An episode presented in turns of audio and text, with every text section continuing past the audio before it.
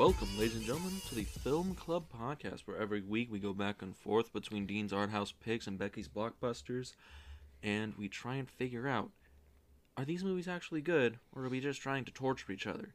I'm your host, Dean, and joined by the Queen of Halloween, Miss Boo. How are you doing this week? I'm doing good, Dean. How are you doing? Yeah, I'm doing pretty good. Can't can't uh, complain. And just to take part on what you were saying earlier, we don't try to torture each other with the, our picks. You know, we pick movies that we love, that have, you know, made impacts in our film careers, our lives. But I think you're just out to get me. What do you mean that I'm out to get you? Because I know your art house picks, I know stuff that you have scheduled for the future. You're out for blood. What do you mean? You're like you're just still mad about Eraserhead. I'm going to be mad about Eraserhead for a while. That was a rough movie. So mean, so mean. I mean, you subjected me to that. Like three episodes in. You couldn't, like, you know, just let me work my way up to it. You're like, no, I'm just gonna throw you into Eraserhead. Honey, if you can watch Eraserhead, you can watch anything. Mm, I don't know. I don't think I could sit that through that movie you were telling me about where it's just a blue wall for, I don't know, eight hours or. It's not a blue wall. It's a it's a picture of a blue painting, Uh huh. and it's only ninety minutes, Only. and it's called Blue. only. It's it, interesting. This week is a Becky's Blockbuster hit. It is kind of in the spooky category since we're doing our scary Christmas theme this month. And it's not only a blockbuster pick, it is also an anniversary pick. We are doing Edward Scissorhands for its 30th anniversary this year. God, when was the last time you watched Edward Scissorhands? Prior to, uh, you know, picking up information for this episode, Yeah, pri- prior to the episode. Probably earlier this year. I, I try to watch it a couple times a year. Really? Yeah, it's one of my Christmas time movies I watch, and I'll watch it mid year because I really enjoy the film. Yeah, I haven't seen this movie since I was like ten, maybe. I think it's been a l- long time. I'll put it that way. And you were kind of apprehensive about watching the film again. Yeah, like I, well, that just has come down to the fact that I'm. I have learned that I am not a huge fan of Tim Burton's like shtick. And I love Tim Burton. Yeah, so you know, there's that. But yeah, most of like Tim Burton's movies, I find there are a lot of style without a lot of stuff underneath it. Um, like my favorite one of his films is Big Fish. It's a really good movie. It's a very good movie, and it has his weird kind of expressionistic storybook style works because it's told in like flashbacks and dad is telling him like these stories and it makes sense in that but when you're in like the current day then it's oh it's very much you know real and it's more grounded granted i like the original batman movie but you know it's a, a batman movie I mean, it's a Batman movie with Michael Keaton and Danny Elfman scoring Batman. The, the you know, the amazing Batman score that has, you know, moved on to the Batman adventures. I mean, you can't think of that series without thinking of that theme, that opening theme into the show itself. It's just, it's beautiful. oh I- yeah I, love Danny Elfman. I love that him and Tim Burton are so close that whenever they do a movie, they have to be paired together. I mean, you can't have one without the other. Well, that actually goes into Mr. Tim Burton's fascination with Johnny Depp because I think him and Johnny Depp they make movies exclusively together. Yeah, and this was their first film together, and this was the start of their friendship, and this would turn into. I, I don't want to say a lifelong career because they're still very much alive and kicking, but they have been together since 89 when this movie was shot, Mhm. and we're still going strong till present day. Uh, which is kind of interesting because Johnny Depp was always the, er, during his early careers, he wanted to be the the art house actor. He didn't really want to be like that the big blockbuster famous guy. And then you know Disney came a knock, and he's like, "Yeah, I'll do that. That sounds grandiose." But you know, Well, I mean, he's also incredibly talented too, so he really couldn't stick with just kind of the art house movies, small movies. Betty and Johnny, June, yeah, Johnny Nightmare, Depp Nightmare is on uh, Elm Street. Nightmare on Elm Street is a classic, and that's Johnny's first movie. Mm-hmm. But he was made for the big screen. He is a blockbuster actor. He is now. Oh yeah. I mean, there's so many movies that Johnny Depp has done that I love, and I mean, and not just Tim Burton movies, just other movies on, their own. I guess let's talk a little bit about this movie, Mr. Tim Burton's Edward Scissorhands. So, Boo, you want to give us a brief run of maybe the plot? it- What is what is the three sentence summary of this movie? Three sentence summary. you know, there's a little bit of spooky going on. There's a little bit of romance going on. There There's is. a little bit of Vincent Price in there. I mean, if you're not going to remember anything about this movie prior to going into it, you at least have to remember Vincent Price. I think it's just a thing where he. uh, This was his last movie. Yeah, this was his last movie before he died. He died, I think, before the movie premiered. Something like that, yeah. Well, because he had like lung cancer or something like that. Because the guy was a three pack a day smoker for like. He also 40 had. Parkinson's, Yeah. so a lot of his role in the movie was condensed because he just couldn't, you know, do Do it, yeah. Yeah. So Tim Burton really had to cut down a lot of his scenes because he just couldn't physically do it. So it would have been interesting to see what Tim Burton had originally envisioned for this film. You know, how much more Vincent Price would have been a figure in this because mm-hmm. maybe, spoiler alert, maybe he wouldn't have died in the film. Oh no, I think he would have to have died to make the the plot work. He could have, or he just could have decided, I'm not going to gift you hands. I'm just going to keep you with these scissor hands. Well, that makes him like the villain of the piece. He's not a villain because I mean Edward still has these hands and he's not a bad guy. He's just you know this is part of him. Well, that's the. I think that's the thing with Tim Burton's like oeuvre. That's his like art stuff, where it's um. I don't know if he how close he is with his father, but I noticed that comes up a lot in his mm-hmm. movies, where it's like in Big Fish, it's about like reconnecting with your mm-hmm. father who you're estranged with. This, it's like this young man who lost his father and now he's like alienated in the world because he doesn't have that figure to kind of guide him mm-hmm. anymore. Even in uh, actually. Even in Batman, because mm. Bruce Wayne's parents are dead, Spoiler, Dean. Yes, that's a hundred year spoiler right there, I mean, ladies and gentlemen. You know, maybe people didn't know that his parents were dead. Yeah, maybe people also don't know that Superman's from Krypton. Know, who didn't know? I mean, is this just like a spoiler-tastic episode? We're just going to be telling everybody all the secrets out there in Hollywood? Absolutely. You know, All not? We're we're on the cutting edge here. Okay, I'm down for that. But yeah, so Three sentences about this film. We've got a creation, we've Mm-hmm. got a love story, and we have an epic fight at the end. Frankenstein. Pretty much. So this is uh, Frankenstein. If Frankenstein fell in love with Winona Ryder, and Winona Yes. Ryder fell in love with Frankenstein for no particular reason other than he's Frankenstein. And he's sweet.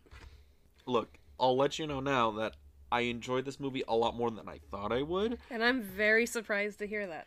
Say what you will, I'm a sap for a good love story, but there's some issues with this movie that we will need to address. I already know what these issues are. He already bombarded me with some of these questions. Well, one of those questions was literally just like I was I was just kind of being funny, but it a legitimate concern. But, you know, there are some story beats that I'm like a little confused by. and Alright. you're you're the expert. But uh, you know, I'm not. I just happen to be a fan of this movie. yeah, you watched it more times than, you know, The Sunrise, so you, you know a little bit more than I do. I don't think that's right, but let's get into the conversation. All right. Where do you want to start off with? So, you know, you're the you're the, you know, Becky's blockbuster. You can lead this one. But you're the one with all the questions, so I I do. why don't you hit me with some questions and I'll try to answer them to the best of my ability. Okay. So first things first, why are his hands scissors? I don't know. What? I said I would answer them to the best of my bil- ability. Doesn't mean I have to know the answer.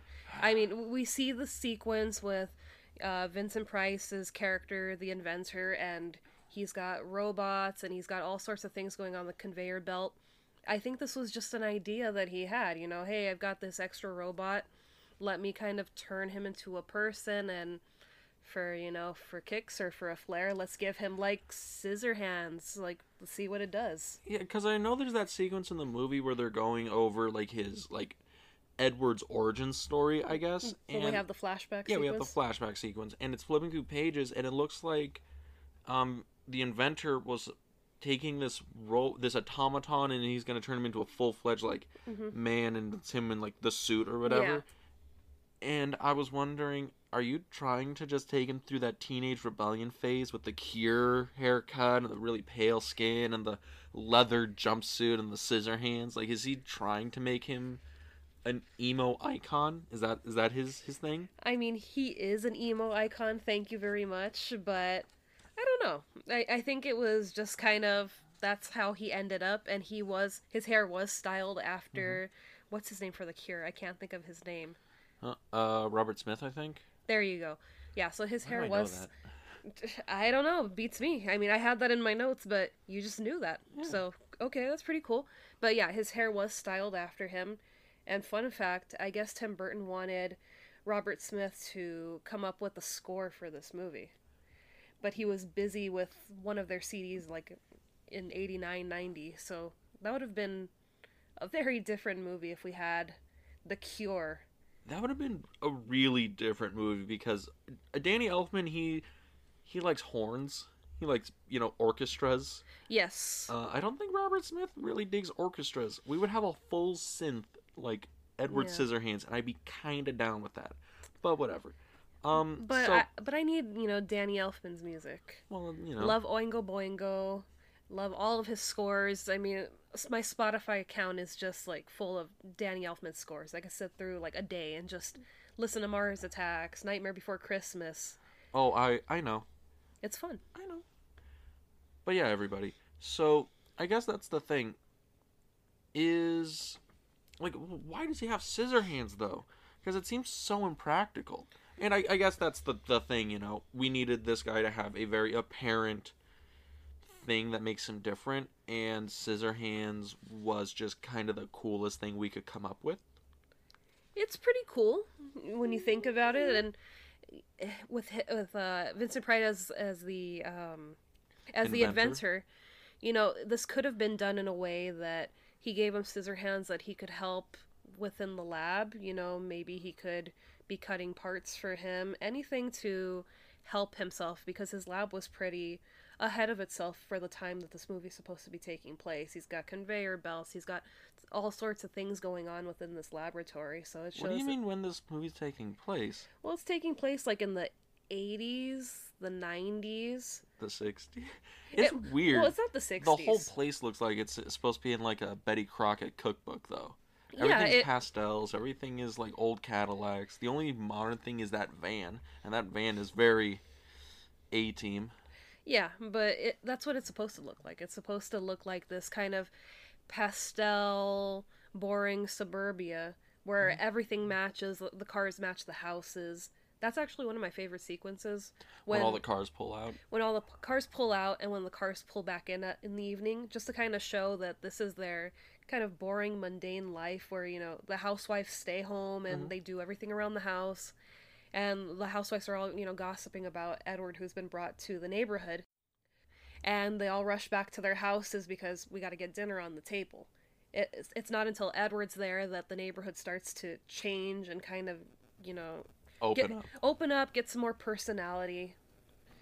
Because we start with the movie with uh, Diane Wiest walking around selling Avon, and that's very, you know, for the time, that's something you would see, you know, the stay-at-home mom going around selling, you know, Avon kits, and she goes from selling Avon to rescuing Edward, and you know, she's getting these cool haircuts from him, and they're having parties. So it's kind of cool to see how just his, his influence has influenced everyone around him. Can can I ask you a really um I I guess a telling question? Sure. What the hell is Avon? It's makeup. Oh, okay. Yeah, you've I was I was pretty sh- I thought is that real? Yeah, That's okay. yeah. Don't you remember, like, you know, oh yeah, the the Avon ladies walking around the neighborhood, and it's just a woman who works, you know, for the company, kind of like when they do like Tupperware parties, where they'd go to people's houses, and you know, I could sell you this for like five ninety nine. It's the same with the Avon ladies. They come with like their little suitcase, and they open it up, and yeah, I can sell you this lipstick, or you could become an Well- Avon person. Where was this? I mean, it's never happened to me personally, but I've seen it in movies. I I, I guess yeah. I always hmm. thought that was lies.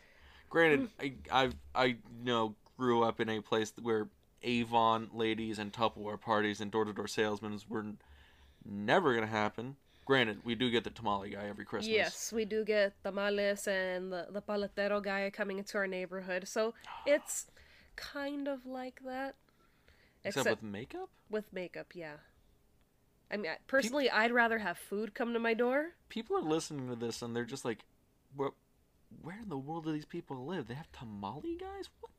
Yes, uh, Southern California, everybody, come come and you know live here and and see the tamale guys come every Christmas.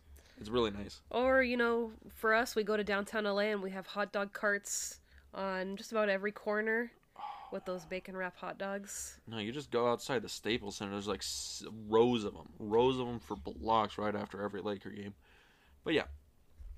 Uh, so there you go. That's a little little fun fact about uh, Southern California and this neighborhood in Edward Scissorhands. Not a tamale place. Not a tamale place, it's more of an Avon place, and it's a real neighborhood. Are those houses actually painted like that there?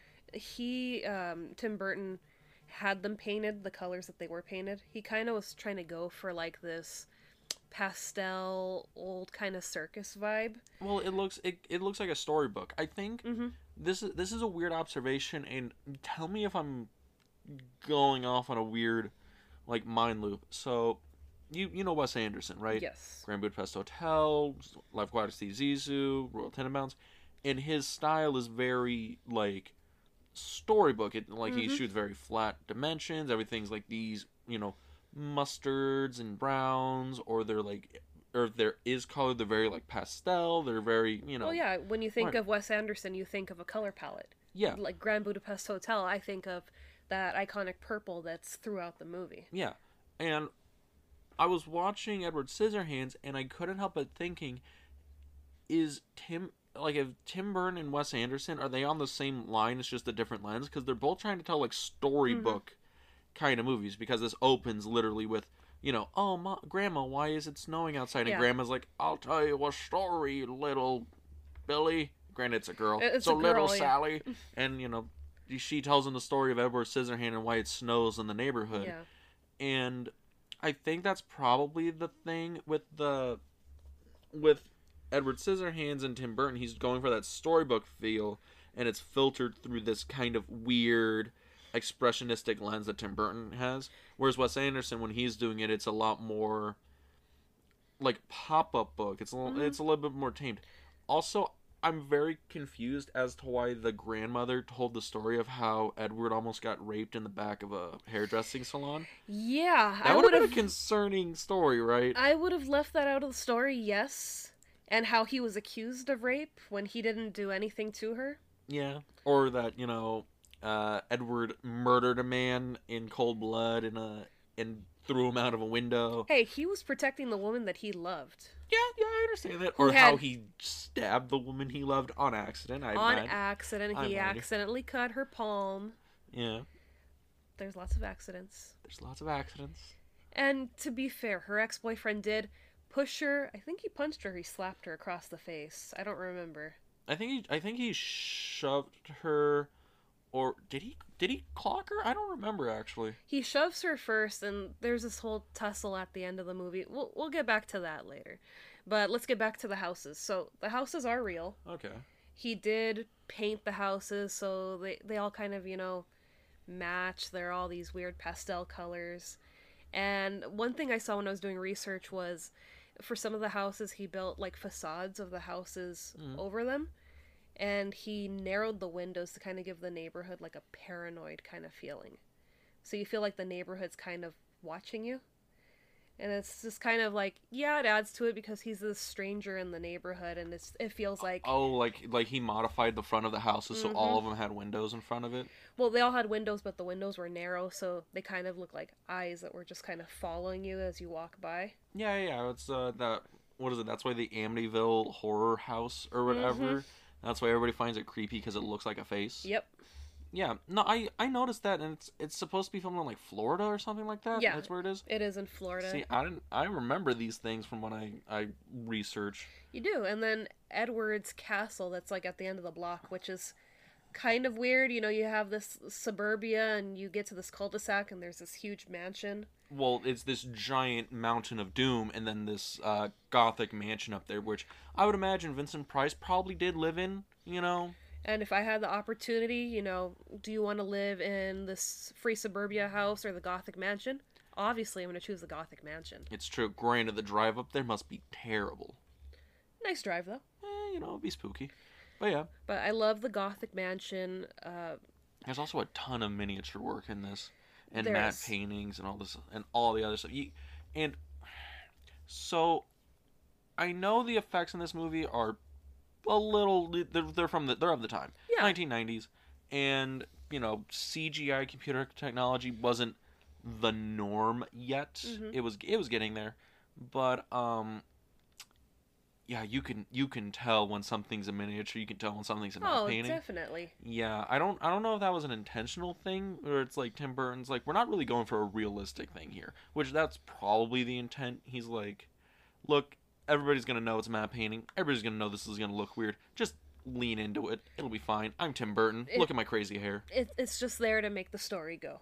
Yeah. And I love, you know, when uh, Diane Wiest character Peg is headed up towards Edward's house. You know, you see all the, the statues along the, the manor or the, the mansion. And have you seen Frankenweenie before by Tim Burton? No, but you're talking about the hedge, the like the, well, the hedges, right? Not the hedges, but like the actual um, the the stone figures that are along the mansion. They're they're mostly like animals. Oh yeah, yeah, yeah, I know. they they reminded me a lot of the busts from Frankenweenie, Mhm. like in the Pet Cemetery. They kind of reminded me of uh, the Haunted Mansion at Disneyland too. That is legitimately what I thought this this house was modeled after, because that's kind of what it looks like out the, on the on the front of it. And he did work for Disney for a period of time, so Did he? yeah, he used to be an animator for Disney. So That makes so, he- much sense. yeah, so it could be like a little you know nod to Disney, their Haunted Mansion, because when you do go through the queue at the Haunted Mansion, you get to see more of the Pet Cemetery, and there's you know little busts of the actual pets on some of the tombstones there. Mhm. So that's what it felt like we were getting a little nod at looking at Edward's house. Yeah, it feels like there's a lot of references to things that Burton either did before or, you know, Burton likes because this was his fourth movie, right? This was right, or this was right after Batman. Yes, this was right after Batman. Um, Edward himself was a figure that Tim Burton created in high school. Mhm. So uh, it's a lot like Nightmare and some of the, his other movies where he's been drawing these figures for so long. He's finally like giving them their due and their story. Well, I've always had this theory that um, the the director's first film is usually like, oh, you know, they're there. It's low budget, you know, it's their vision, and they're just trying to get it on there, and you don't really get the full scope of a director's um, auteurist qualities, like the personal stories and all this other stuff, until after their big financial success. Because, like with Batman, you know that it was a huge blockbuster. Probably told every studio in Hollywood, it's like, okay, this guy's a safe bet. Yeah. And then he's like, then they ask him, it's like, okay, you have carte blanche because we know you're a success. What do you want to make? And he's like, I want to make Edward Scissorhands, which is a very weird kind of you personal story, right? Mm. Because that's kind of what it feels like. It's not like Beetlejuice, which, by the way, oh, love Beetlejuice. Exactly. Where Beetlejuice feels like that freshman effort where it's like, I'm going to throw everything at this movie because I don't know if I'm going to make another movie. hmm Um, granted, it's kind of weird because he started with Pee Wee's Big Adventure, right? That was his first film. Another great movie. Yeah. I can't believe you haven't seen Pee Wee's Big Adventure. Yes, everybody, don't freak out. I own it on DVD. My parents got it for me years ago, like a decade ago, and I've never watched it. We will be doing this episode because this is an episode, or not an episode. This is a movie that I quote all the time. Yeah. I love Pee Wee. I grew up with the show and the movies. My brother loved Pee Wee's Playhouse when it was like on Adult Swim. hmm So, and I don't know why Pee Wee's Playhouse was on Adult Swim. Yeah. But they used to do like reruns of it, and me and my brother we'd be up late at late at night, so it'd be like home movies, Space Ghost Coast to Coast, uh, Aqua Teen Hunger Force, Metalocalypse, and then Pee Wee's Big Pee Wee's Playhouse, and we're like, "W- this is weird, but whatever. We're like, just we're just gonna watch this because we can't sleep. Well, But, that and you also have to tune in for the word of the day. Ah, ah! Word of the day. Love word of the day. Yeah. Also, Pee Wee's house from Pee Wee's Big Adventure is in Pasadena. Yeah, you told me about this. Did we go and visit it yet? I think we Not did. yet, but it's down the street from my cousin's house, so we Yeah. definitely have to go make a drive and see it. Yeah, because that's the fun part about where we are located. Uh, we're really close to all the filming locations for a lot of movies. Like we've seen the Michael Myers house, we've seen Uh, Um, Doc Brown's Doc house. Brown's house. Yeah, and that's like not like we're going out of our way. We just kind of pass by when we're going places sometimes. But- yeah, usually if we plan a day, we'll look and see what filming location is nearby, and we just kind of build our day around it. Well, you you do that. I build my day around what food places are next to it. That is true. I But- mean, I'd really like to go see the ET house. That would be cool. Well, you're terrified of E ET. I like ET. There's something about him that just kind of freaks me out a little bit. It, it, it's the stucco and chicken wire, isn't it? It's the way he moves. Because of stucco and chicken wire. And then But- that weird noise he makes just freaks me out. But anyway, I digress. So back, Back to the point.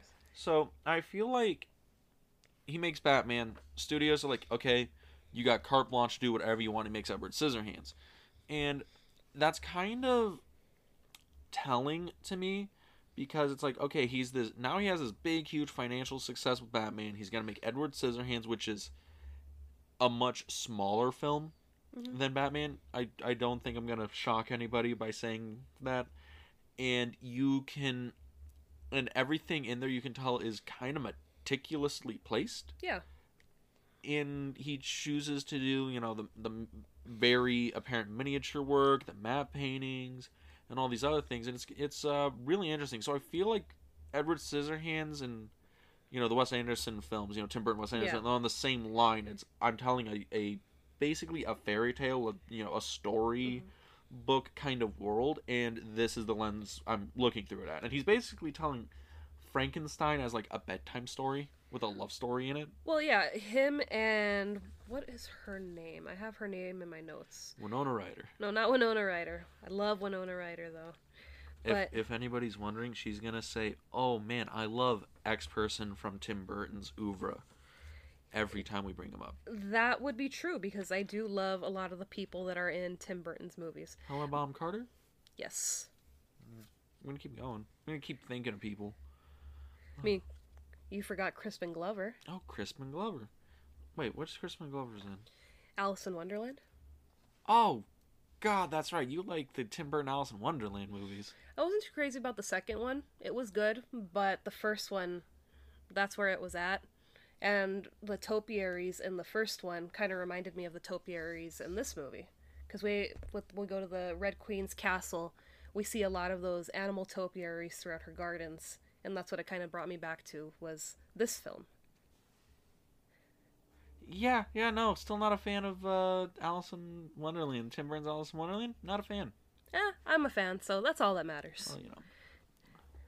But the the writer of this movie, her last name's Thompson. I'm I'm blanking on her first name. Her and Tim Burton, when they were making this film, a lot of their inspirations for Edward were based off of a lot of Universal movies. So, That doesn't Hunchback, surprise me at Phantom, all. Frankenstein, King Kong, Creature from the Black Lagoon. A lot of these classic movies, movies that I love, were inspirations for building Edward. Okay, so all Tim Burton is is if Wes Anderson and Guillermo del Toro had a baby, and just, you know, Coolest baby and, ever. and was in a goth phase for like the entirety of their adult life, and it, Fan of the Smiths and the Cure? Yes. yeah, and I know this is funny because I'm a- a hun I'm almost ninety, I'm like hundred percent sure that Guillermo del Toro and Wes Anderson started making movies after Tim Burton had already released like a couple of his movies, so it's not like he's copying them. It's you know, but it, it's kind of interesting. A lot of um, filmmakers kind of have that same background, like filmmakers of this era, and it's it's kind of interesting that you know Wes Anderson and Tim Burton both have that storybook kind of hmm focus, and Guillermo del Toro and Tim Burton have that love of universal monsters and like just monster fiction in general, and they roll that into their films. It's just interesting. And Tim Burton, Guillermo del Toro, Anderson, they all have this kind of palette. When you think of them, you think of, you know, different color schemes that apply to their movies. Like this well, movie, that, well, we- that's kind of a thing with um, I know Wes Anderson because it's apparent throughout like all of his movies. Mm-hmm. He has very spec- I'm not gonna say narrow, but a specific color palette that reappears in a lot of his movies. yeah, Um, Tim Burton, he's a big fan of very expressionistic, like black and white kind of Mhm. things. Um, and you know, if there is colors, it's very you know, you know, circus kind of you know, really saturated. It's like pinks, blues, reds, things like that. Del Toro, not so much. I I can't. I mean, he the color palettes he uses, I feel differ a lot in his movies, but I I will say that when you can definitely tell which movie you're watching Yeah, based on the color palette. Like you know, Shape of Water is different than Cronos, though. and um, Pan's Labyrinth. Pan's Labyrinth is different than Blade Two. Yeah, Which, by the way, guys, uh, watch Blade Two. That movie is awesome. so let's get back to our movie that we're talking about this Yeah, yeah. week. Edward Scissorhands. Yeah, so we talked about the houses. The Gothic mansion is actually based off the California Institute of Arts in Valencia. So I guess that was kind of his nod to his alma mater. Mhm. So we still got a little bit of California in this Florida suburban neighborhood. So I thought that was kind of cool that kind of kicked it back to California. Okay. Because he did grow up in Burbank, so, you know, The Bur- the Hollywood town. Yeah. Burbank. it's like you can't really escape home. Yeah. Well, so there was so this all stemmed from my question of, uh, are why the scissor hands, and then it's like, is that neighborhood real? And now I got another one. Okay. Okay, so why is it that, and this is the one of the big things about the story that kind of took me out of it a little bit. Why is it that Winona Ryder, Kim, hmm falls in love with Edward, even though up to this point she basically has had almost no contact with him. Like like they have dinner together, but he draws like a steak on her lap Yeah. because he's you know kind of a klutz. His, her boyfriend is granted her boyfriend's an you know a jerk, but like there, there's nothing I, I feel like that relationship wasn't built up other than the whole like oh you're so mysterious and also you look like Johnny Depp. Oh yeah let's uh let's let's boink. I mean, 90s Johnny Depp, come on. ah you know I'm not not into that. Sorry. Grant well granted Johnny Depp and Winona Ryder I think were together for a good chunk of the 90s Yeah, and they were together during the filming of this movie, and when it was close to being released in the theater, they were engaged, so they were very much a couple during this film. And I think that helps with some of Edward's parts when he looks at her. You know, you can see Oh, that there, love. there is a loving longing look. I Yeah. will say this: like they they play it well. It's just why is it that when why is it that Kim falls in love with Edward, even though they have had up to that point in the movie almost no one-on-one interaction. Like he- it's Well- not like oh. It's not like oh you know he, Edward's kind of following around like a puppy dog and she's just like "I'll oh leave me alone and he's just like trying to be nice or whatever. It's more like oh, Edward's falling around, and she's just like, oh god, not this guy again. Yeah, and I think that's why they fall in love, even though they don't have a lot of scenes together where mm-hmm. they're alone and they're kind of learning about each other, even though there's not really much to learn about him because he's lived in this mansion his entire existence. But in the movie, she does have a boyfriend who's played by Anthony Michael Hall from The Dead Zone. The Dead Zone, The Breakfast Club, uh, I 16 like- I Candles, like how I Weird just- Science. I like how I just skipped over the entirety of his, you know, young adult career in like the '80s and just went right to the really kind of bad uh, early 2000s Yeah. TV show. But I think she falls for him because she's with Jim, who is really this jerk who kind of, you know, pushes her around and tells her what to do, tells their friends what to do basically. Well, he's the he's the leader of that Scooby Doo gang. Yeah, he's the alpha male, the alpha jerk male, and Edward, on the other hand, is this sweet, soft spoken, you know, I would do anything for you because that's really all I know. You know, we do get this ethics, you know, lesson in the movie when when um, Edward helps Jim break into his house and Kim's dad is just like, if you found a suitcase of money outside, would you A, give it to your family, or B, give it to the police? And Edward's like, well, I'd give it to my family to help.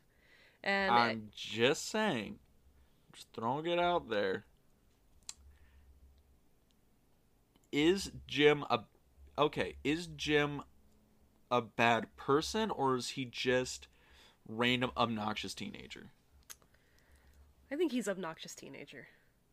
And does that deserve him being stabbed to death by scissor hands at the end. Hey man, he hit Winona in the face. You don't hit Winona. Uh, it's true. It's true. Never, never put Winona in a corner. No one puts Winona in the corner.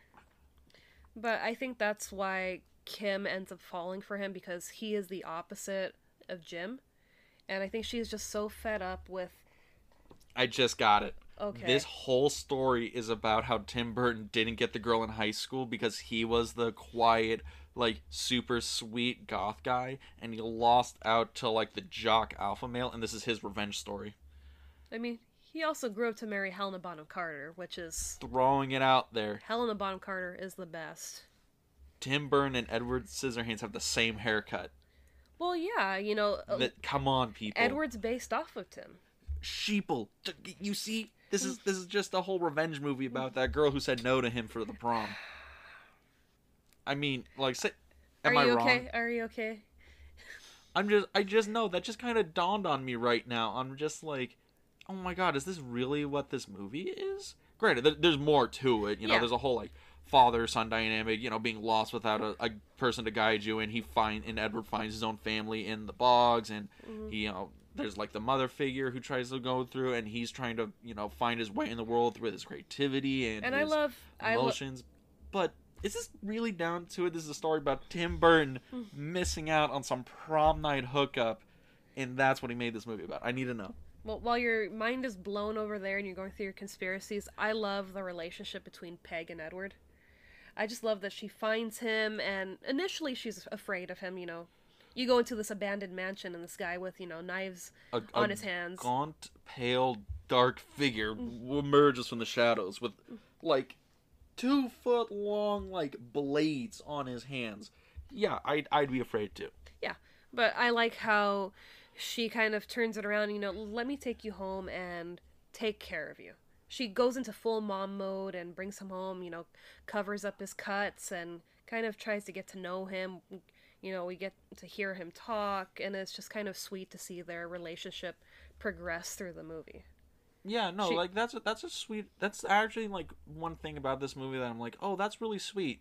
You know, you you know the the whole maternal instincts kicking in right there. And I think that's probably why Kim falls in love with him because she sees, you know, he's not only sweet to her, where, you know, Jim makes the joke of, you know, yeah, he'd do anything for you. You know, he would do anything for that family. Yeah. I Okay. Another question: Okay. Is the inventor's body still lying in the in the lab? Because there's no way Edward could move him. No, His- I mean, he's got those serrated blades, so even if we picked him up, he'd be.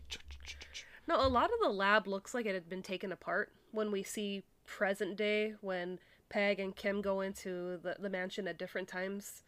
It, a lot of Well, stuff. that looks like it's like just it's just crumbled from like lack of lack of care, and you know this But is kind of a storybook world or whatever. It is, but the conveyor belts are gone. We have like a couple of, you know, uh, standing uh, shelves that have like his scissor hands on them. But apart from that, there's not really much in the mansion. So I imagine maybe the state came in and like emptied the place and he just hid. follow okay if he just hit follow up question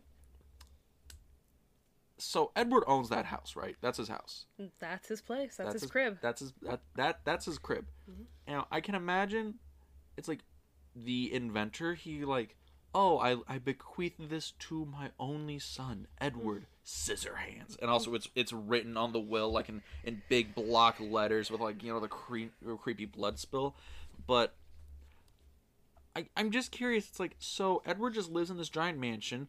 He's he eats. We see him eat in the movie, even Yeah. though he's a automaton, right? Yeah, he's, he's supposed to be a robot. I mean, I, I don't know if he's a because he I again like I keep going back to the whole inventor thing and being like what was what was going on through his head, but it, so I assume the inventor was trying to make a son. That's right. That's like the feeling I get from it, and pulling a lot of ties to Frankenstein, where we, you know, bunch of ties to Frankenstein. we, we've got this doctor trying to invent or create a human life Yeah. on his And- own. So he creates this human life. Doctor drops dead. You know, trying to give Edward his new hands. You know, Yeah, has Oh. a heart attack and just drops dead. Yeah. Edward is like, you know, brushes his face and cuts him and all this other stuff. He's like, oh no, uh, everything I touch just gets destroyed. But Edward, Edward didn't, can't call anybody. He can't No. use the telephone. He just how long?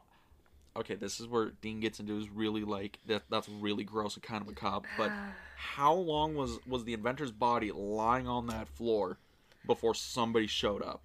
I don't know. That's we're an- we're not that's an- supposed to know. and that's another thing. Edward doesn't age, right? No. Could it have been that Edward, like when he leaves the house, he could be like a hundred plus years old? He could have been. Could have been 50 years old, 80 years old. We don't know. Could have been two months old for all we know. Yeah. We have no idea how old he is. It's just he never ages. And that's kind of sad that we see at the very, well, at the beginning of the movie and the end of the movie that Kim has, you know, aged into this old woman. She's a grandma. grandmother. And Edward is still fresh as the day that we first meet him. And it, it's really weird because I know this is supposed to be like, oh, sweet romance movie about, oh, you know, this this you know guy who's misunderstood, you know, and he falls in love with Winona Ryder, and he's like, oh, it's so cute. Oh, but he has to leave society because they can never accept him. Oh, woe is me. And then you think about it, it's like, oh my God, Edward's life must be terrible. Very lonely. Yeah, like super lonely. And it's like is it worse to know that there's a world out there that you can never go back to or to or just to never know that world at all? I think it would be worse to never know that world at all. Yeah. Because you're lonely for your entire existence. That's something that you're used to. But do you know you're lonely if you you've never experienced what it's like to be around people? That that loneliness, that you know, feeling in your heart, that thing lingers there. That mm-hmm. feeling lingers there, and whether you know it or not, you can't escape that feeling. So I think it would be worse, you know, not knowing what's out there, and I think that's what helps him when we see him at the end of the movie, and he's still creating sculptures and ice sculptures. He's creating the things that he's seen, you know, kids playing outside, Kim. So it's really Dinosaurs. dinosaurs, which are badass. Oh, Love dinosaurs. So I just feel bad for him. You, even in the movie when Is that the theme to all your all your picks? You know, oh, raging bull, like this this wife beater. You're just like, but I feel so sorry for him. I'm like, you don't feel sorry for him. You just think Robert De Niro's cute. yeah, Yeah, you're like, you don't feel sorry for Edward. You just think John, 90s Johnny feel- Depp is cute. I do love '90s Johnny Depp. Yeah, see, It may be a theme, it may be a theme. but I do feel very empathetic towards we, Edward. we needed a Steve Buscemi as Edward Scissorhands, and then you'd be like, I don't feel sorry for him at all. Nah, lock him up, throw away the key. Oh my god, we got to get back to where we were. Yeah, yeah. Well, like, well, that that's kind of the thing. It's like the, that question is really just you know, Dean putting on his tinfoil hat and following this really weird story beat Yeah. to its to its logical conclusion, which really doesn't matter for the story. Like the the one thing that I came up with that I was like, okay, this is kind of weird, and it kind of irks me in the story, and that was the Winona Ryder thing. And I feel like that's another thing where we're not supposed to really hold on to that. It's just this is a story. Why does the princess fall in love with the prince? It's because he's the prince. Yeah, You know that that's just how that works. Mhm. It's like oh they fell in love at first sight. Oh they, or it's like oh Edward he electrocuted himself for me. oh oh woe is me. And Jim thinks it's hilarious, and she's worried about his well-being. Not you know, oh he embarrassed himself on TV. It's oh he probably hurt himself getting Yeah. electrocuted. So we start to see that shift of I wonder. he's so weird to I hope he's okay. I wonder if that's the thing. Like, she loves Edward because he's so much the opposite of Jim. Yeah, That's yeah. Okay, that's so that what I makes sense. said. You know, she's been with this jerk, and now she's kind of seeing this guy that would do How, anything. How would she end up with Jim though? It's probably a thing of you know they're probably a couple of the most popular people in school, and they just kind of ended up together. Yeah. It, it's something like, oh yeah, you guys should be together. It, it makes sense, you know, You're class wise. cheerleader. hmm He's you know Fred, of course. He, he's a jock, you know. Yeah, Yeah. It's it's Daphne and and Fred. You know, all coming together. Everything is in the Scooby Doo with you. Boo, for God's sakes, they drive around in a van. It's not There- the mystery van. Look, no, no meme. I was waiting for a dog to show up in that van. Well, I mean, there's plenty of dogs in the movie. There's a lot of dogs in that movie. and those haircuts were real on the dogs. Oh, I feel so sorry for some of those dogs now. Oh, that's tragic. Hey, they're famous though. They got paid for the day, I g- their owners got paid for the day. and they're in you know a cult classic movie, so it all evens out. Yeah. So, you know, I kind of, I kind of, I have a few more like nitpicky things about the movie, but it's like, I don't know. Like most of them are just like, when I really think about it, it's like, well, this is a this is a storybook universe. The, the, there's your answer. Yeah, It's like, well, how does Edward know how to how to carve ice, or where does he get the fifteen foot tall block of ice or whatever to carve the angel? And it's like, it's a storybook universe. It is not. That's that's not a question. it's irrelevant. It's irrelevant. It's it's just there. It happens.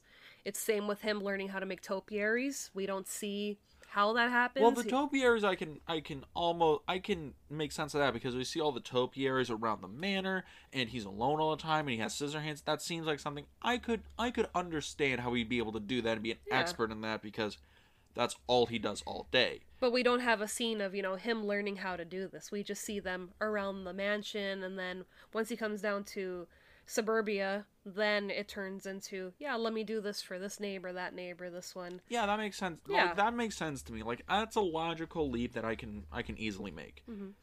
I don't know. But yeah, is there any little things you want to kind of point at and and discuss about the movie? I mean, obviously, I love the scene before the the climax of the movie where you know him and Jim get into it. But I love the scene where he's carving the ice and Winona Ryder's just dancing. She's dancing in the snow. oh, The famous how- the how- famous ice dance scene that everyone knows and loves about this movie. And of course, you know, with Danny Elfman's score playing underneath it, it's just it's perfection. That was one of the scenes that I vividly remembered from this movie, and hundred percent, I thought that was like most of the movie. yeah. I thought that was like, oh, I, I legit, like, okay, again, I haven't seen this movie since I was like 10. So all I remembered from this movie was like, oh, Winona Ryder's being wooed by Mhm. by creepy Johnny Depp with knife hands. Oh, take me. Hot Johnny Depp. Thank you very yeah, much. yeah, yeah, sure. We'll make the distinction. Hot Johnny Depp. And I was like, is oh, that's the whole movie. And then I watched it. I'm like, no, that's not. That's like the last like half hour of the movie that he's actually like trying to woo her. But that's the image that you get when you think of this movie. You don't Yeah. think of, you know, him uh, when he gets taken to show and tell at Kevin's school or him at the barbecue. You think of this scene between him and Winona, Winona Ryder in the backyard. Yeah. I don't know. It's just I weird. just, I just love that scene. It's a good scene. It's a really good Yes. scene. I need to see this on the big screen. I think I want to say that AMC's doing a thing where they're letting you rent theaters out, and I think right. and I think Edward Scissorhands on one of those scheduling things, but I don't know. We just need 20 other, or 18 other people to come with us to even it out. Oh, it'll be like five bucks a person. So yeah, there we'll you go. consider it. um, you know, that's kind of one of those things. But yeah, so that's uh, that's Edward Scissorhands. Um, again, but like, you have any any other tidbits you want to throw out there before we kind of wrap this up? Any big things you want to talk about? Well, you know how for movies there's always the first choice, and you know we have other choices that the directors have just in case they can't secure their first choice person. Oh yeah, Johnny Depp was, of course, the first choice for this movie, but his alternates were Tom Cruise, Jim Carrey, Tom Hanks, and Robert Downey Jr. Okay, okay. I'm gonna, I'm gonna go through this in my head. So, Tom Cruise as Edward Scissorhands. No, Yeah, no, that's not happening. Nah, like they'd have to get a box to a box just so he'd be as tall as Winona Ryder. Uh, who's next? Jim Carrey? Jim Carrey. No. No, no. It turned into like a it, a tur- it would be more of a cartoon than it is now. Yeah. Tom Hanks? Tom Hanks can convey that sadness, that emotion, but No. I can't see him as Edward. Well, it'd be young Tom Hanks. Yeah.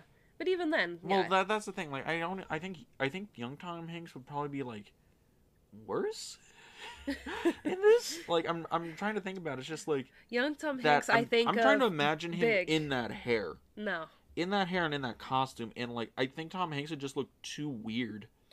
I think the only person apart from Johnny Depp, if there had to be another person to do this, would be Robert Downey Jr. I think he'd be Ye- the only one that could convey that kind of emotion that Johnny Depp uh, conveys throughout the movie.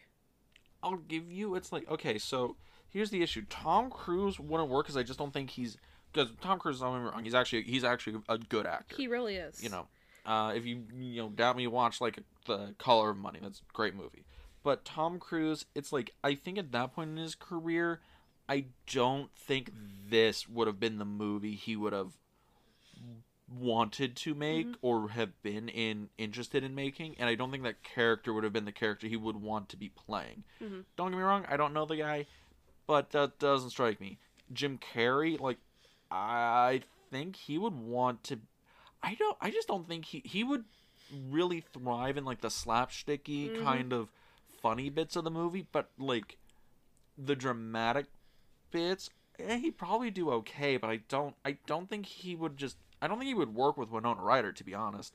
And then it's like Tom Hanks. Like I, eh, I think he, Tom Hanks is strictly just because I think he'd look ridiculous in the costume. Yeah. Like that one, I just like. I think his face, the the the makeup, the hat, or the hair, and the, the costume. I think he would just look ridiculous. I mean, Johnny Depp lost 25 pounds to to play this role, so it's he really had to slim down and really look yeah, malnourished, very gaunt to be this character, and it's like I don't think Tom Hanks would have that look. Well, I think if Tom, well, we saw him thin down in Castaway, but I think that's also the thing is Tom Hanks. I think is a naturally just larger human being than Johnny Depp. I want to say he's. I want to Yeah, say they- he's taller and he's like like stockier than he is just naturally. Yeah, they have different body structures. Yeah, but so if he slimmed down, it wouldn't. I don't think it would look like, oh man, this guy's star to be like, oh man, Tom Hanks is jack for this role. and then it's like Robert Downey Jr. would be like, yeah, probably he probably work, but it'd be. I I don't think it would be like the same movie. I think it wouldn't be the same movie, but it would probably be the same emotion because it, it'd be the same tone. yeah, because yeah. Robert Downey Jr. was Chaplin in the '90s too, and he was able to convey that just that sadness that that Charlie had away from the screen. Oh yeah, no, I think I think Robert Downey Jr. would probably work. It'd be because I think that's the issue with all the other actors. I think the tone would change. Like Jim Carrey would be more of a comedy. Yeah, Uh, Tom Hanks it'd probably have to be more of like like a drama kind of thing, and then it's like oh Robert Downey Jr. he can lean into the into the drama a lot more and the comedy he'd be he'd be just fine in. But I think Johnny Depp can just work the line a little bit better. That I think the look he had plays a lot better in the role because he you know he also studied Charlie Chaplin when he got this role to show you know how can I convey these emotions without speaking because Edward doesn't talk a lot in the movie. So it's a lot of facial expressions and mannerisms. Mm. I So I, thought that was that. genius for him to go back to Charlie Chaplin because Chaplin's movies, uh, uh, almost all of them, I think, except for one or two, are silent. a great dictator has sound in it and, And I then- think I'm not sure if Limelight has sound in it. I think Modern Times has a line in it but I don't know about line. Oh, speaking of modern times, when we're looking at the the inventor's lab after you know it's been abandoned, that's what I was kind of getting a vibe of from modern times. it looks like it's the giant gears and all Mhm. like the weird kind of like very impractical Rube Goldberg machine to make cookies. So that's Oh, yeah. kind of like, are we giving a, a little Easter egg shout out to modern times? If we Of are, course he is. that's awesome. I love modern times. But yeah, I don't know. I think the movie is just fine. I think it's serviceable. I think I think that's the thing. So usually in like some of the movies we watch, um, I it's either it's like I find something that just takes me out of the movie, or it's like uh, that makes sense, but it doesn't like do anything for me, or just like I just can't connect with anybody. Like that, I think that was the issue when we did Trick or Treat you know, a couple episodes Yeah. back. This thing is like our third episode Yeah. and like since it was an anthology thing, I couldn't really connect to anybody, and you were able to connect to Sam because Mhm. you know it's like, oh, it's a cute, you know, paragon of Halloween, and I'm like, he's a he's a prop, like you know, he's just he's just a reason to connect these stories, and I couldn't connect to anybody Mhm. in that one, and in this, it's like different. It's like I connect to these characters, so the little issues I have don't really matter all that much. Was there one character in particular that you were able to connect to, or was it just kind of like as a bunch? Eh, It's like, well, that's the thing. Like my philosophy is your movie's nothing without a good story and good characters, and your characters generally matter more than the story. Mhm. And I really enjoyed Johnny Depp's portrayal of Edward, even though it's like Edward's one of those characters where he is everybody's weird, awkward side, and like Jim is everybody's high school bully Mm-hmm. and Kim's everybody's girl next door. Yeah. And like that's the thing. Like there's so many people in this movie where it's like, oh, um, oh god, what's Mrs. Boggs' name? Peg, the mom. Peg. Yeah, the mom. Peg is everybody's like like mom. Yeah. Like you know, and that's that's the thing. Like everybody in this movie feels like, yeah, yeah, I know you. Yeah, Mhm. yeah, I, I can connect with that. And I think that's the thing about this movie. All the characters are not generic, but they're they are honing in on a very specific thing that everybody can can say. It's like, yeah, I I recognize Peg. That is basically my mom, or that is basically the neighborhood mom, or that is basically the dead mother for like my Boy Scout troop or Yeah. whatever. And it's like their their dad is like, yeah, yeah, I I recognize that dad. Mm-hmm. You know, and that's the the thing about Edward Scissorhands. Even if you kind of have issue with it, you're gonna recognize like that character. Yeah, that that was my awkward, you know, high school years. That was my awkward, you know, artsy fartsy years. Or that was that was my awkward high school bully. You know, or that was my shag and wagon van. Because I'm not gonna go back to that van. That van is is pretty bitchin'. It I was all right. I can right. see why Jim wanted that van. But yeah. So there you go. That's uh that was my go on that one. So that is why I enjoyed it. The characters worked and I was able to maybe not personally identify with them, but I was able to identify the characters and really kind of just roll with it. And you know, I'm kind of a sucker for a good romance story. And it is a good romance story, even though it's not romance throughout the entire way. Oh God, no! There's for God's sakes, Edward almost gets raped in, in the back of a hairdressing salon. Yeah, that scene is just so bad. I'm not gonna let this go, people. Like, what the hell? Why would you tell your granddaughter this story and keep in the attempted rape? And I mean, I also love that Edward, you know, shows up late to dinner. And, he, just blurts it out. And he apologizes. Oh yeah, you know, so and so. She took me to the back room. She took off all her clothes, and yeah, uh, so I'm late. And Peg just looks like I'm gonna kill her the next time I see her on the block. I like how the dad didn't even acknowledges it. He just keeps going. He just keeps like- talking about his day. yeah, Yeah, yeah, I recognize that. Hi, Dad. How's it going? but yeah, no, I think it's cool. yeah. I'm glad you enjoyed the movie. Also, I have a film question for you Sure, I'm the I- film nerd. because I know you write treatments and you work on scripts. Yeah, yeah. This movie was based on a 70-page treatment that was wr- written in three weeks. Okay, I know you don't like me swearing on this, but I'm, I'm gonna do it. What the fuck? Yeah, 70 pages? Jesus, tap dancing Christ.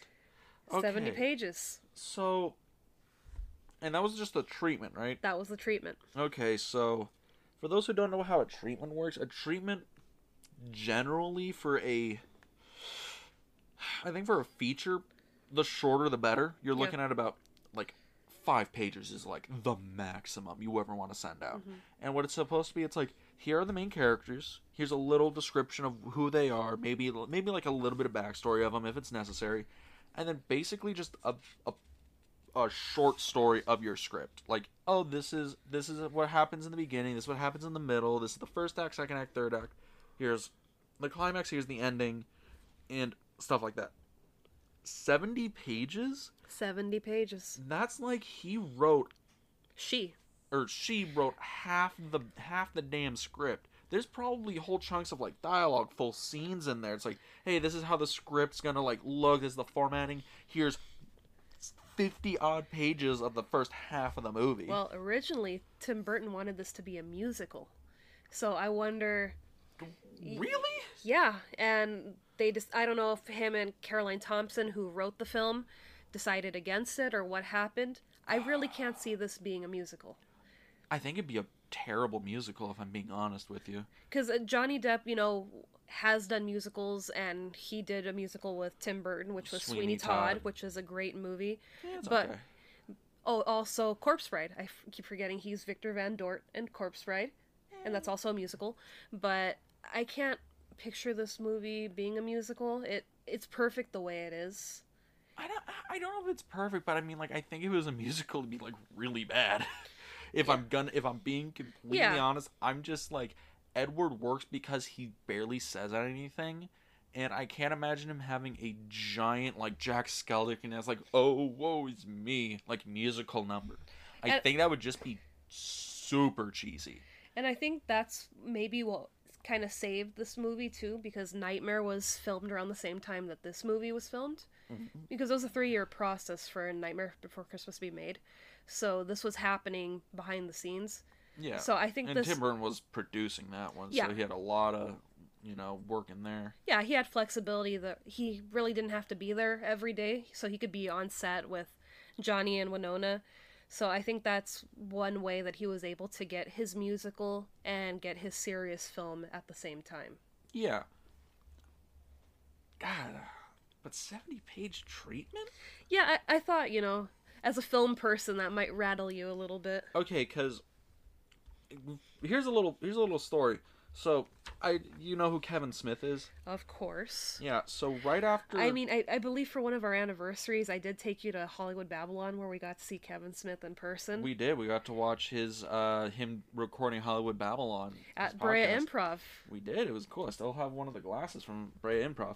But so Kevin Smith, I think this is after he did Clerks, and they were like, "Hey, um, can you just give us a, you know, an outline?" I think this is when he was writing. They they pegged him to write the Superman movie that was going to star Nicolas Cage. Is going to be directed by Tim Burton. Yeah, I remember and Kevin that. Smith was going to write it. Yes, everybody, that is real, and there's pictures of a heavily mulleted Nicolas Cage wearing the Superman costume, and it's glorious. and looking just as pale as Edward. yeah, yeah. Uh, Tim Burton had his ideas, Mm-hmm. so they were like, "Hey, Kevin, write me, write us like a, a a treatment and an outline, you know, just to get it back to us." And Kevin Smith is like, "I've never written anything like that. Like Clerks, I basically just wrote the script. I didn't write a treatment. I just like shat it out. And the only thing I can write all that well is dialogue So we asked him, "Well, can I put dialogue in there?" And they're like, "Yeah, yeah, that seems, you know, that's fine. Just you know, couple bits of dialogue. You know, just say, hey, this is kind of how that scene's gonna sound." But yeah, if you want to, yeah, you can splash some dialogue in there. He turned in like a 40 page outline, and it mm-hmm. was chunk, chunks and chunks of dialogue. And he gave it to the producers, and they were like, "What the fuck is this?" And he was like, "It's it's your outline." He's like, "Dude, an outline's like five pages max. What is this 40 page monstrosity?" And he's like, "The outline." And they're like, "Oh god damn it, Kevin." But granted, you can actually get a hold of his script. It's a pretty good Superman movie. It's very 90s. Yeah. Brainiac's the main villain in it. It's pretty cool. But yeah, it was going to be produced by the same guy who did a Wild Wild West with Ooh. with uh, Smith? Will Smith. And you know, more you know Kevin everybody. Kline. Kevin Kline. And the more you know everybody, that that movie almost happened. That was going to be our 90s Superman. And then the money fell out. But yeah, so uh, there's your little not based on this movie trivia. So yeah, uh, anything else you want to go over? I just love this movie overall. I'm I'm happy that you enjoyed it. I really Yeah. thought you were gonna give me a hard time and that you were gonna say, "Oh, it's stupid. I don't like it." Well, again, my ad- adverseness to the movie is not based on the movie at all. It's basically like generally Tim Burton isn't really my jam, but I can I can work with this. This is this is good. This is good. Dark Shadows not happening. No, no. Alice in Wonderland, eh, probably not, not, not really happening. Sweeney Todd is like, I like the musical bits, but the rest of the movie's kind of whatever. But you get what I mean. The Nightmare Before Christmas. He produced that. He didn't direct it. Still his movie. Yeah, it's okay. You're gonna stab me, aren't you? Well, everybody, We don't stab here at the film club. before uh, Miss Boo uh, murders me on this recording, why don't we tell everybody where they can find us. Well, you can find us on Anchor FM and Spotify. We're on a bunch of platforms now if you don't want to listen to those too. And we're also on social media at the Film Club Podcast on Facebook and Instagram. And if you want to hear more of my crazy ramblings about movies and popping on my tinfoil hat, you can listen to me on the Double Feature Podcast. You can hear that also on Anchor FM, Spotify, Google Podcasts, so on and so forth. And you can see it on Instagram at the Double Feature underscore podcast. Before we go, do you want to spoil what's next, next week's episode? That's next week's episode. So, you wanted to do a spooky Halloween, and I was more than happy to oblige. We started with Black Christmas, the proto slasher, a movie that we didn't have a lot to say about, but this next movie, I think we're gonna have a lot to say about it. Is it going to be a spooky Christmas? It's gonna be a very spooky Christmas. It's gonna be a bloody Christmas. It's gonna be a deadly night, silent night. Are you excited? Very excited. If you didn't catch that, it's Deadly Night, Silent Night. It's some really bad 80s slasher movie where guy dresses up as Santa and starts killing people. Oh, it's gonna be great. I mean, who doesn't love slasher movies? Yeah, and yeah. Christmas movies. You just merge the two together, It's you got something special. perfect unison. Also, there's like four sequels to that movie, and you're gonna be really surprised. But you know, that's what we're gonna be watching next week. Feel free to watch along with us. I'm pretty sure you can find it somewhere. It, it's got to be streaming somewhere, or just dig in through your parents' old DVDs. They probably have a copy. Probably. Or just come to Dean's house where he has every movie ever made. I got a lot of them. But that should wrap us up here at the Film Club podcast. We'll see you next week at the Film Club. Peace.